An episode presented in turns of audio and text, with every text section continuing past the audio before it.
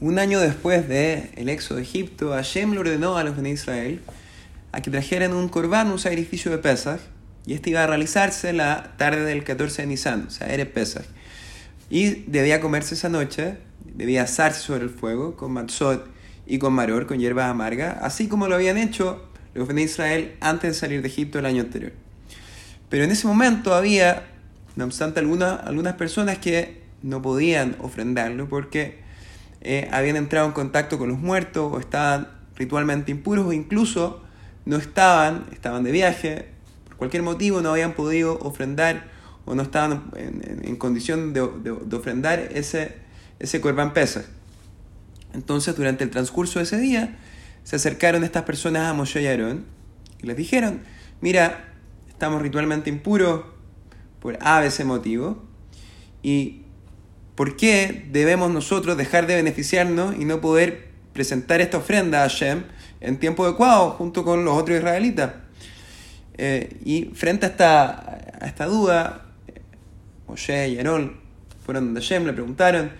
y Hashem mismo respondió y estableció para beneficio de estas personas lo que se denominó Pesaj Sheni, un segundo Pesaj, que iba a celebrarse un mes después de este, eh, del día que se debía ofrendar el primer Korban, el Korban Pesaj, esto es el catorce de Iyar,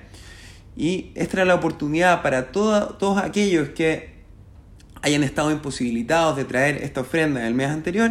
ahora podían hacerlo. Y esto no es menor, porque representa un concepto muy, muy importante en, en, en el judaísmo, y, y Hasidut lo trae esto, es algo esencial, ya que este día representa una segunda oportunidad, y es un regalo que nos da Hashem a través de la teshuva, a través del poder de arrepentirnos, de retornar a Él, así como decía el, el Rebe anterior. Pesaj Sheni nos muestra, nos indica que nunca está todo perdido, que nunca es demasiado tarde, y por eso tenemos que entender que siempre que estemos dispuestos a acercarnos a Hashem, a retornar a Él,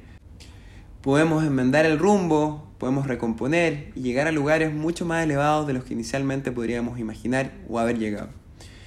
En Pesaj Sheni es costumbre comer matza, preferentemente matza shmurah, así que Shabbat Shalom Mevoraj, todo lo mejor, que todos tengan la oportunidad de utilizar esta beraja que nos da Hashem de Pesaj Sheni y recomponer sus relaciones con Dios, hacer teshuva en todos los aspectos.